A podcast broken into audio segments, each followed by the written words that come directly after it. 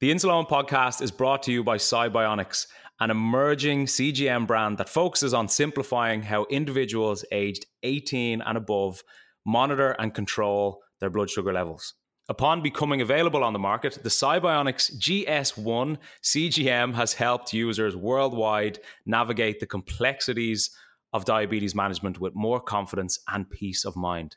Thanks to Sibionics, now more people are able to view and share their real time glucose data, receive customizable glucose alarms, and generate full AGP reports, all directly from an intuitive Sibionics app empowering them with the necessary information to make better decisions about their health. Sibionics combines data accuracy and comfort of wear, which is important to us all, with a feature rich app. The 14 day scanning free and calibration free Sibionics GS1 CGM aims to deliver reliable, seamless diabetes management experiences. For more, check out sibionicscgm.com.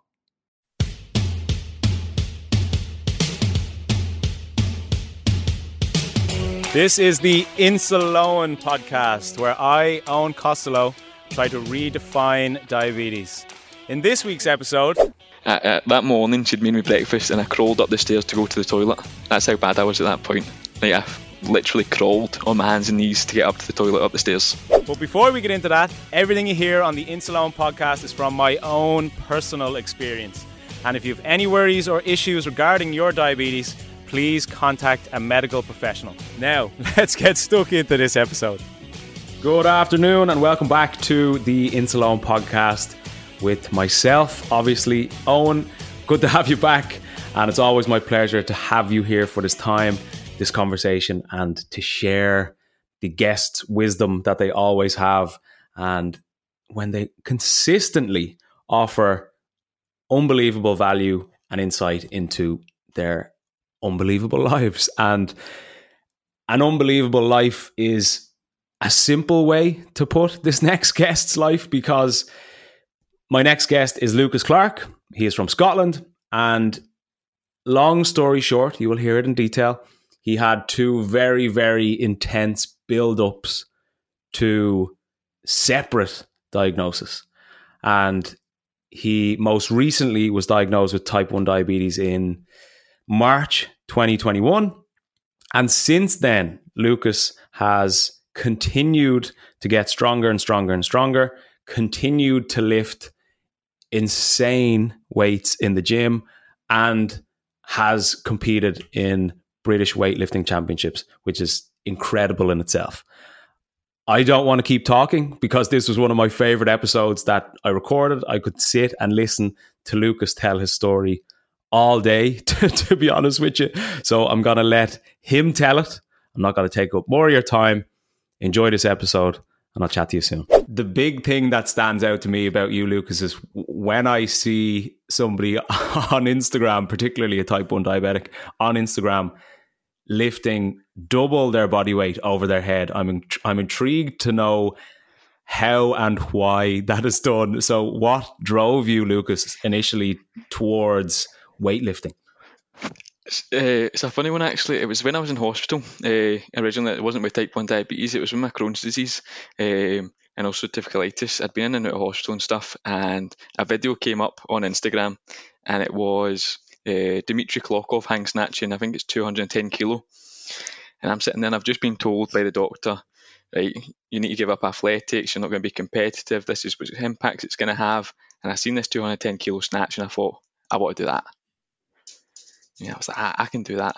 Um, and so then when I came out of hospital, I went in and out of the gym, I couldn't really find a drive apart from just wanting to have fun. Um, a few years went by, I was in and out, had to be operation, stuff like that, and I was just messing about in the gyms. And then my old coach actually contacted me one day, and he said, "You still messing about in the gym?" And I was like, ah, I do a wee bit. And he's like, right, if you want to do a wee messing about, then come up to this new gym one of the boys is opening, um, and we'll have a look at what you're doing. So I went up and I just did some power snatches, nothing too heavy, some power cleans, and then did some squats. And he turned to me after the session and went, right, if you want to compete, think about it over Christmas and let me know. Right, and I'm sitting there thinking, all right, um, don't really know about competing. Like I've just been It's like 50 kilo power snatch. I mean, it's nothing impressive. And I was like, all right, okay. They went, no, have a think. And then obviously over Christmas, I thought, right, I want to compete. Uh, so I started training in the January. Six months later, I did my first comp, and that's been me hooked ever since. Um, With your coach kind of reaching out to you again, did he, for some reason, see some like almost instinctive potential within your weightlifting career, or what did he see in you? Uh, he always says he's seen the fire. Um, he was like, no one goes to the gym, squats three, four times a week um, after being in hospital with Crohn's disease. He's like, it's not possible. People don't do it normally. Never mind after a setback like that. So he was like, you just seen this fire, and then a bit of potential. He was like, so he just reached out and because I'd worked with him for, for years before it, and I sort of left the work, and that's when he just reached out and thought, I'll see what he's doing, see how he's getting on. So a strange way to get into it, but obviously I was 24 when I started, um, so a bit later than what most people would get into that type of sport. You were obviously sitting in the hospital. You had yep. just been diagnosed with ulcerative colitis and Crohn's disease, and you were told specifically by the doctor you can't do these things. Yep. So you then saw a video of somebody doing, I think, what you say, 210 kg kilo. lift. Mm-hmm. And was it that video that kind of prompted you to almost oh, give definitely. the doctor the see you later and go off and do your own thing. Yeah, because it'd been months had gone by. I was in and out, in and out, and I was like, I don't know what I can do next. Like, see that way you sort of listen to them telling you, right, you can't mm. compete, you can't do this. You're like, I don't know what I'm going to do to enjoy myself, to get that fire, to go to the gym, to keep healthy. I mean, because you come from a background of sprinting, it's explosive, it's power, it's all this stuff, and then they're telling you to take up Tai Chi or take up yoga. Um, hmm. go and do breaststroke in the swimming pool, and you're like, that doesn't interest me at all. And then I seen this 210 kilo, and I thought, no, that's what I'm going to do. That has, that's the route. so, do you feel that it was almost inevitable that you would see this video at some stage, or do you feel it was just that perfect moment you saw that video? That's a tough one, isn't it? Um, no, I definitely think I would have seen it anyway at some point, and I think it would have just grabbed my attention. But I think just sitting there in the hostel was the perfect chance. So, what made you search, or did you search for this type of video when you're lying in a hospital bed? No, it just came up, just uh, scrolling through social media, and there it was, just a video that you've reacted to, something like that, like, you know, where it comes up, similar videos. Mm. And then there was this one, and I was like, wow, now that's different. So you felt that kind of lit that fire for you again and yep. got you going. So let's go back then slightly, Lucas, even just in terms of, or even before you were in hospital. What led to that hospital trip? What led you to being diagnosed with ulcerative, ulcerative colitis and Crohn's disease? Um, basically, do you remember the video? I don't know if you would have had it over in Ireland as well, but uh, Sir Alex Ferguson talks about if you pass blood even once, it could be the early sign of bowel cancer. I don't know if you would have seen that.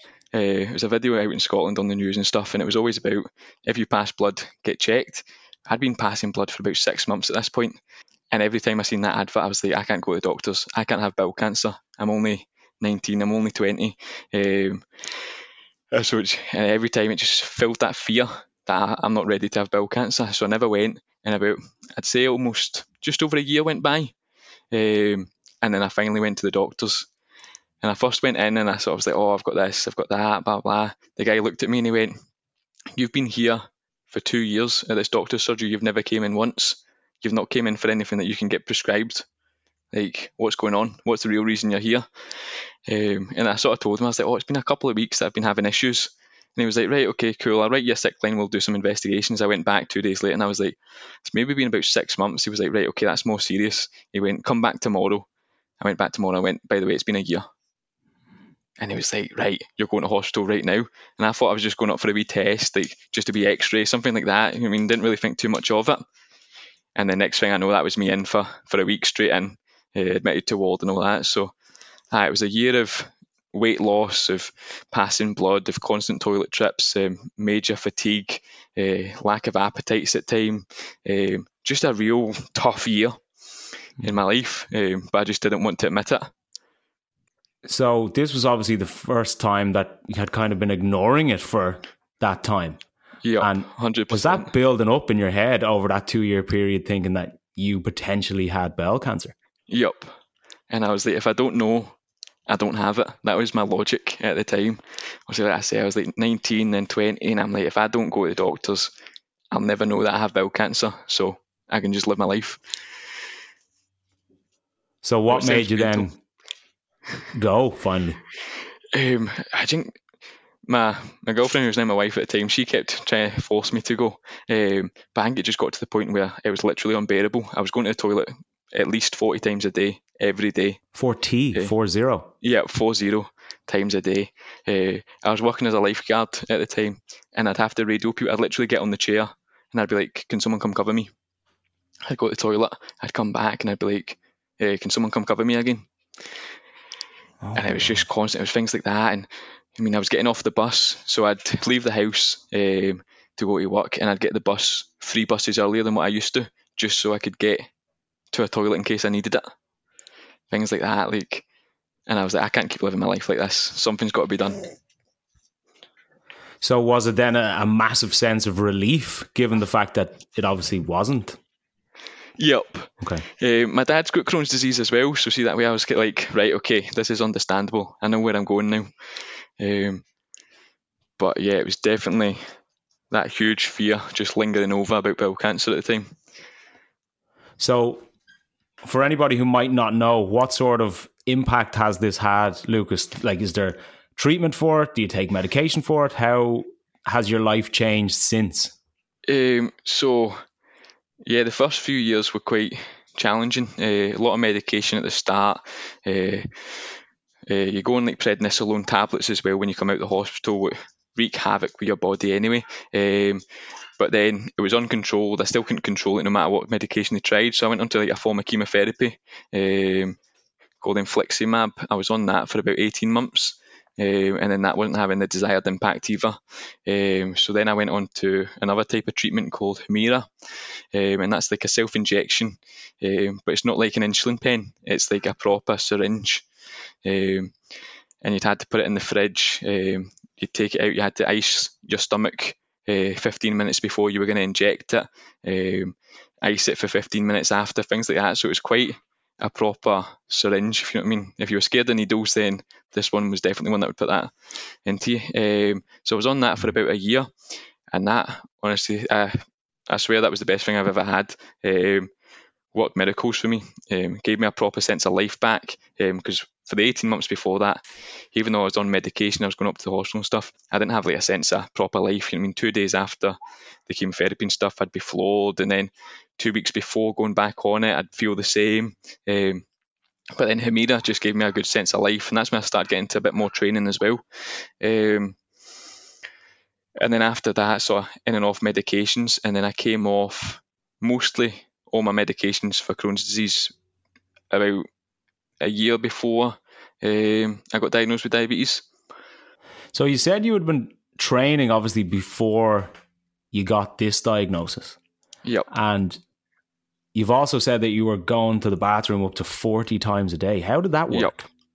Yep. Uh, basically, I just go to the gym, and the thing in my mind was the gym was the safe place to go because you're closer to a toilet. I mean, like people said, "Oh, you should take up jogging; it's better for the mind," and blah blah. And I was like, "But if you go jogging, you don't know where the nearest toilet is." Mm. Um, so I'd go to the gym, and then you could I just run out the gym like mid sets. I'd be like, "Bang, need to go." Um, and so yeah, I've still had flares uh, since sort of competing as well. Um, and it is you just you're mid set and you're like, right, need to go to the toilet, and you just run out the gym. Um, so aye, it's one of them things, and you just learn to deal with it. He sounds like a lot, to say the least. and so you obviously then got pretty, eh, like pretty massively involved with weightlifting relatively shortly after that diagnosis. Yep. Um, aye. So I was diagnosed 2014. Um, I'm trying to think when did 2018 I first did my first comp. So obviously the 18 months of chemo I didn't really train too much. Um, it was the Humira that I really started training on. Um, and then, like I say, six months into training, I did my first competition and did three three competitions that year, and then never looked back since. So tell me then when, when diabetes was thrown into it, because that obviously sounds like a lot to deal with for a very extended, like a very long period of time. And then Yep. you feel as if you've got this sense of relief. You're now training consistently, doing competitions, progressing a lot, obviously physically and mentally. And now, Yep. boom, you're hit with diabetes. Yep. Um, during lockdown, so the world shut down. You're just doing your thing. I was training out in the back garden, um, and I had a bit of issues around energy and sort of things like that. And I phoned the doctors and they're like, "Oh, maybe it's just a early onset of your Crohn's flare. Just keep an eye on it." Things like that. Um, and then I did one of the online comps just before the Christmas, and I never normally have, or never used to have, snacks in between snatch and clean and jerk. Um, I've done my snatch and I'm like, I don't feel right. I don't know if I can clean and jerk. So I've had a full can of energy drink and like the 500 ml can and a Mars bar. And normally I wouldn't have that at all. Um, and I've had that and I'm like, right, okay, I feel a bit better. I can go and do my lifts now. And then Christmas comes and it's the same and I'm feeling like this every day. January hits and I start dropping weight. And I'd moved up the weight category the year before and it took a long time to build up that weight steadily. And then all of a sudden I'm start dropping and dropping, and people are hitting out with things like, "Oh, you need to eat more peanut butter, or have a scoop of Nutella uh, in your porridge," things like that. And I'm like, I'm just dropping weight. Mm. Like, I'm having four scoops of Nutella in porridge here. Like, um, and then the alarming part I'd say at first was I felt like I was losing my eyesight. I went to sleep. Uh, I had like a migraine. went went for a nap. Woke up and I couldn't see. I genuinely couldn't see, and I was like, I'm going blind. Um, and obviously, anyone that knows that's when your blood sugars are so high that you're sort of losing your eyesight, and that happened first. And went and got my eyes checked and stuff. And no, no, it's just one of these things that happen. Um, and I was getting dizzy, I was feeling sick, um, but I started passing out. So this was probably by the February time I was sort of starting to pass out, especially about three, four in the morning. I'd let the dogs out for the toilet. I'd sleep on the couch, so I'd wake up on the floor. Um, I'd wake up on the floor in the bathroom. Yeah, so I was phoning the doctor again. Look, something's not right. But at this point, I was still training outside, minus three, minus four, things like that. Um, and I'd do a set of my squats, and I'd go lie down on the couch for 20 minutes. And I'd go back out, and I'd do another set. Um, I'd fall over in between my sets of squats, and I'm like, I don't know if this is right. And then my old coach came up to see me, and by this point, I dropped from 77 kilo down to 61 kilo. Oh, Right, and he's in like, what "Ah." space of time like- is this, Lucas? That's a lot of weight. So that was, I'd say, about seven weeks. I was down to 61. Um, and then within the next sort of two weeks, I'd went down to 58. Um, Wow. so obviously, I was. I look at some of the pictures from then. I deleted most of them because I couldn't. I can't look at them. I mean, I was so skinny. I was so frail. Um, I just look, well, majorly underweight at 58 kilo. Um, so yeah, so it's quite a scary time. And then the day that I went to hospital, I'd phoned NHS 24 because my my missus told me that you need you need to do something. This isn't right. Um, and so we phoned NHS 24, then we phoned the GP, and I went and seen the GP. And my missus has carried me to the car. I couldn't stand up. My breathing was so so heavy. Um, she's helped me out to the car. She's then put me in the car, put the seatbelt on me, carried me into the GP. And you still weren't meant to go in to the GP at that point with anybody, so it was maybe one at a time. And she's had to say, "Look, I need to carry him. He can't walk." And she says to this day, like I was walking through like the GP corridor, and I'm like leaning against the wall, and I'm like sliding down, and she's trying to hold me up the other way. Um, and then we went in to see the GP, and I was just talking nonsense. Like I don't remember anything of being in there, um, but I've got like a scar on my stomach, and she was asking if I've ever, ever been for an operation on my stomach, and I was like, no, have you? And she's looking at the scar, and she's looking at my uh, wife as well, like, has he ever been for an operation? And I'm like, have you? I just kept repeating it, and then she's like, you need to go to uh, the hospital right now. She's like, I'll phone you an ambulance, but you need to go right now. Um, so we stopped off on the way to get a couple of bottles of Lucozade because I was like, right, if I get my bloods done, like, I feel like I'm going to pass out. I'm going to need Lucozade. Oh, we walked God. through, and then I was like, right, and I'm I'm standing there with these two bottles of Lucozade, um, getting carried in, and then the nurses came out, seen me, and went, right, I'll walk in. And she went, you don't need them. You're diabetic. Just like And I that, was like, straight no. away. Yep. I was like, no, I'm not. And she's like, you're diabetic. Give me them Lucozades. And she threw them in the bin and was like, you're definitely diabetic. Checked my bloods um, and I was 33 um, on, on the blood sugar. Um, so yeah, so I was sky high, and obviously I, I barely remember anything in there, and I was like, I need a drink. Like, I just need a drink, and she's like, you need to sit down, and I'm like, I need a drink of water, and she's like, no, we'll get you ice cubes. You can't drink anymore. Um, so yeah, so it's quite. I look back and it, it's frightening to think how severe it was at that point. So you physically couldn't even walk into the GP's office, and your your yep. girlfriend at the time had to. Well, your yep. wife of your wife now had to carry you in physically. Yep. That morning, she'd made me breakfast, and I crawled up the stairs to go to the toilet. That's how bad I was at that point. Like I literally crawled on my hands and knees to get up to the toilet up the stairs.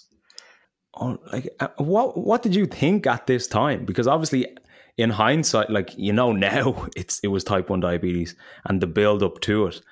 But what was going through your mind at this time? Because somebody who obviously prides themselves in the amount of weight that they're lifting consistently, you know, the weight that they are physically to enter various types of competitions. What's going through your head? honestly I don't even know. Um, like I say, I'd been phoning the GP and I was like, look, I've dropped another five kilo, I've dropped another two, I've dropped another two kilo. Um, I don't feel right, something's wrong. And I'd been trying to phone my specialist as well, and because of lockdowns and stuff, couldn't see them. And and it was a different specialist that I was I managed to speak to. And I think to this day, if I would have spoke to my other specialist, she'd probably be like, you need to come to hospital. Because I used to always be like, I'm all right. And then she'd be like, right, okay, what's going on with your Crohn's? And I'd be like, ah, it's this. And then I'd explain, she's like, you, you underplay it all. And then anytime I'd say, I'm not well, she'd be like, right, something's wrong.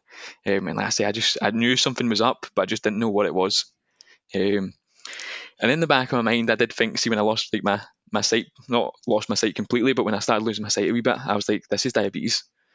That's the first thing I thought. And I thought, no, it can't be. It can't be diabetes. And so I just played it off and thought, right, it's my Crohn's. The GP's telling me it's my Crohn's. I just need to keep an eye on it and it was just getting worse and worse and worse. And I was just like, I just need to persevere. I just need to keep going. I can't stop. At this point, like before, obviously, I got admitted, I used to walk my dogs for about three hours a day. And then I got to the point where I'd do a one kilometre loop and I'd be tripping up on that one kilometre loop, like tripping over my feet, tripping up over the curb.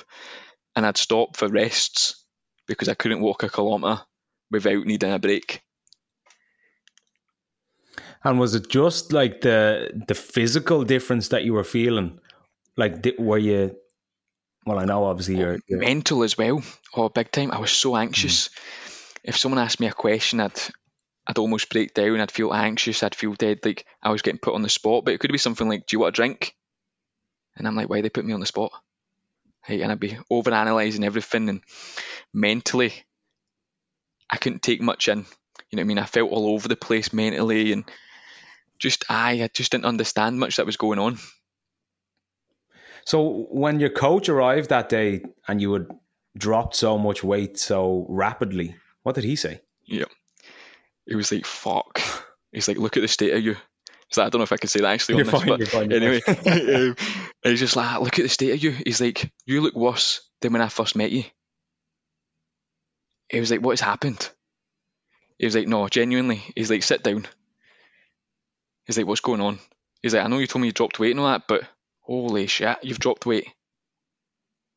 He's like, what are you, 40 kilo? And I was like, no, I'm about 58, 59, maybe 60. And he went, no, you're not. He's like, there's nothing to you. He's like, right, you need to start squatting. And I'm like, I'm squatting. And he's like, clearly not. He's like, something, if you're squatting and you're looking like that, something's wrong. Um, so yeah, so he was taken aback by it big time. Um, you just couldn't get over the shape that I'd changed from into in such a short period of time. And this was then obviously Lucas being reflected on the weight that you were lifting too, obviously. Yup. Um, I went from squatting uh, 175 range uh, three times a week to squatting 75 kilo whoa, twice a week. Whoa, whoa, um, so a hundred kg drop drop. Mm-hmm. I was clean and jerking 120s, 125 stuff like that, and then I was clean and jerking 100 kilo. When I say jerking, I'd stand up the clean and basically feel like I was about to collapse, so I just dumped the cleans, things like that. So like the squats and the deadlifts and all that type of stuff just dropped big time, and they were just felt so heavy. everything felt so heavy. I'd pick up, I'd be like, ah, that, that's not 70 kilo, that, that must be 120. And I'd look at the bag and I'd be like, no, I've only put, put one plate on. Jeez, that is mad. Wow. And obviously, throughout this whole time, because you're essentially getting weaker and lighter, were you trying to eat more food? Because you said you were trying to put like four oh. scoops of Nutella to tr- to try and put that weight back on. Yup. Um, this will sound crazy as well, but I used to wake up and it'd be about three, four in the morning, and I'd have a full packet of penguin biscuits. as in the full eight pack. Um, because I was like, I need to eat, and I obviously you don't really understand what's going on with your glucose levels, but you're like, I need something here. Um, and so I'd eat the full eight packet of penguin biscuits. And then I'd wake up again about five, six o'clock, I'd eat another eight packet of penguin biscuits. And people are like, oh, maybe you need to eat more. And I'm like, I'm eating 20 biscuits a day. Like, plus I'm putting four scoops of Nutella in my porridge, plus I'm eating cake, plus I'm eating this, plus like I'm putting every bit of calories I can find into my body at this point. Um, and looking back, given the situation that you're in, those types of foods are quite literally the worst type of foods you should be eating at that time. Yep, hundred percent. And you just don't realise it. Like I say, I'd be training and I'd take out like a packet of the chocolate raisins and the fruit pastilles out with me, and I'd like in between sets, I'd have like fruit pastilles and chocolate raisins to give me energy. I'm thinking that will be the answer. And you're uh, doing quite literally the opposite, taking yep. energy away. Yep. Unbelievable. Right, so you're rushed into hospital. The nurse yep. throws the Lucozade in the bin, gets you into the bed. Presumably, mm-hmm. they put you on a drip, and you now know yep. you have type 1 diabetes. Yep. Are you thinking, here we go again? Genuinely, I wasn't thinking anything. I was just like, all right, okay, cool. Like that just shows how bad my mind was at that point. Like I couldn't even take it in to realise this was type 1 diabetes. Um, and they're like, you're going to need to go to high dependency. And I'm like, why? And like, you need to go to high dependency. As soon as there's a space, as soon as there's a uh, auxiliary to come and take you, you're going up there. And I'm like, can I get a drink? And they're like, no. You, you, you can have an ice cube. And I'm like, I just need a drink. And then I think from in the bed, uh, I phoned my missus and she was at home with her mum and stuff like that. And I phoned her and I was like, "How you doing?" And she's like, "Hi, how are you?" And I'm like, "Hi, I'm fine. What about you?" And she's like, "You're not fine." Like, and they all burst out laughing. They're like, "Why do you keep saying you're fine?" And I'm like, "I don't know." And the nurse is looking at me like, "You need to take this in." Uh, but it was only when I got sort of high dependency I started to realise. Obviously, once the blood sugars and stuff were coming down a wee bit. Uh, I started to take it in. But like I say, I was hooked up to the ECG, hooked up to the blood pressure. Yeah, I had the, the sort of free cannulas in by this point, um, and I still wasn't really understanding the situation. So, how long then were you in hospital for, and how long was it until you kind of came back to? I was in the high dependency for sort of three days, and then I was in the main diabetes ward, I think, for two nights so not as long. I so I went down there for, for one night and I was in for the next day, and then the next night and I went away. So like so about five days I was in all in in the hospital. Mm. So given the fact then, Lucas, of how how quickly you got back into weightlifting after the yep. Crohn's diagnosis, how long was it until you started consistently training after the diabetes diagnosis? Uh, about four weeks. Um, I was in the hospital. That was the first question I asked the diabetes specialist when he came around. He looked at me and I went, Right, when can I start training? And he went, Let's just get through the next 24 hours. And then he came back about an hour later. I'd fell asleep. I woke back up. He's there again. And I'm like, When can I start training? And he's like, Let's just get through the next 24 hours. And I'm like, You told me that 24 hours ago. And he's like, No, that was an hour ago. And I'm like, All right, okay, cool. And then obviously the next day he's came to speak to me again. He's talking away and he's like, right, have you got any concerns about being type 1 diabetic? And I was just like, when can I train? When can I compete? Like, that's all I need to know. And he was like, right, okay. He's like, if it's well managed, we can get you back into training. You should be able to get back into competitions, but it will take a long time. I'm like, okay, but can I train? That's the big thing I need to know. Can I train? And he was like, yeah, you will be able to if it all goes well. Um, I was like, right, brilliant. That's all I need to know. And he's like, have you got any fear about like the insulin needles or about taking insulin? I was like, nope, that's fine. I'll just do it as long as I can get back to training and competing. And then, so when I came out, the first thing I did was like, I went a walk. And it was like one 10 minute walk a day. My wife would come with me and we'd go a wee walk nice and slow. And then the next day it was like two 10 minute walks, then three 10 minute walks, then 20 minute walk. And I just built up, built up. And I kept going into the clinic and they're like, right, so what are you doing? And I'm like, oh, this is like my plan that I've been doing every day. And they're like, you're quite structured with this. And I was like, yeah, I need to train. And they were like, right, you can't train until you get the Libre. We're not going to let you go to the gym until you get your Libre. And every week I went in to the clinic and I'm like, when can I get this Libre? And they're like, you'll get it soon. Like, it just needs to be a. And they've said, I know fine well they were holding off, like giving me it. They're like, let's just. they don't sure want you, you to train. yeah. And I'm like, and I go in then like two days later and I'm like, uh, is that Libre been approved yet? And they're like, oh, we're just waiting for it to be uh, approved. Yeah. So maybe a couple of weeks. And I went in the next week and I was like, I need that Libre.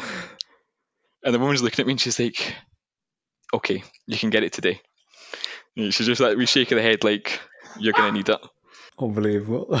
It's actually, I know I shouldn't be laughing, but it's kind of funny because there was quite literally nothing else on your mind apart from what's the process yep. I need to go through to get me back training as soon as possible. Yep. I phoned my old coach from in high dependency and asked him, do you think you'll be able to get a set of dumbbells up here? While you're While in, in high dependency, I'm like, Yep. I'm like, do you think you'd be able to get a set of dumbbells up? I was like, you can't. Like, you need to drop it off at A and E, but do you think they'll they'll notice if it's dumbbells in the bag? I was like, I need something. I'm just lying here. Oh, oh so where do you think? Like, is that does that just come from your love of training? Oh, big time, I think. But I think also the mind was oh, gone. Yeah. I mean, I wasn't understanding anything. I was just like, I just need to do something. And obviously, all that time when I was struggling before obviously knowing it was diabetes, and like sort of collapsing while training and stuff like that. And I just get back up and do another set. It was just like one of them things that I just had to do it mm. anyway. It didn't really matter that it was causing all these extra issues. You just need to go and do it. Mm. Right. So you've gotten out of hospital. You've gotten your crash yep. course. You've been given your insulin. You've now had your had your Libre approved. Finally, what was it like getting back into the gym for the first time? Oh, it was amazing. I was still training outside uh, for my first session, and they were like, right, you need to check your bloods on your Libre before you start. Check your finger prick as well. Um, if you're below five, don't train. Um, and I'm like, ah, right, 5.2, yes, I can train. So I start training. Um, in the first session, I think I just did some light power snatches, some light power cleans. And I, see, the whole time I was doing it, I was like, I need to go heavier. I need to see what I've got. I need to test myself here. But obviously, I kept it calm. I kept it thinking. A couple of weeks went by, and I'm like, right, I need to properly start testing now. Um, and it was just that buzz came back straight away. As soon as I touched that barbell, I was like, yep, this is what I need. Mm. It sounds as though you almost kind of built your diabetes management around your training and kind of gauged yep. it from how your bloods react to your training. Mm-hmm.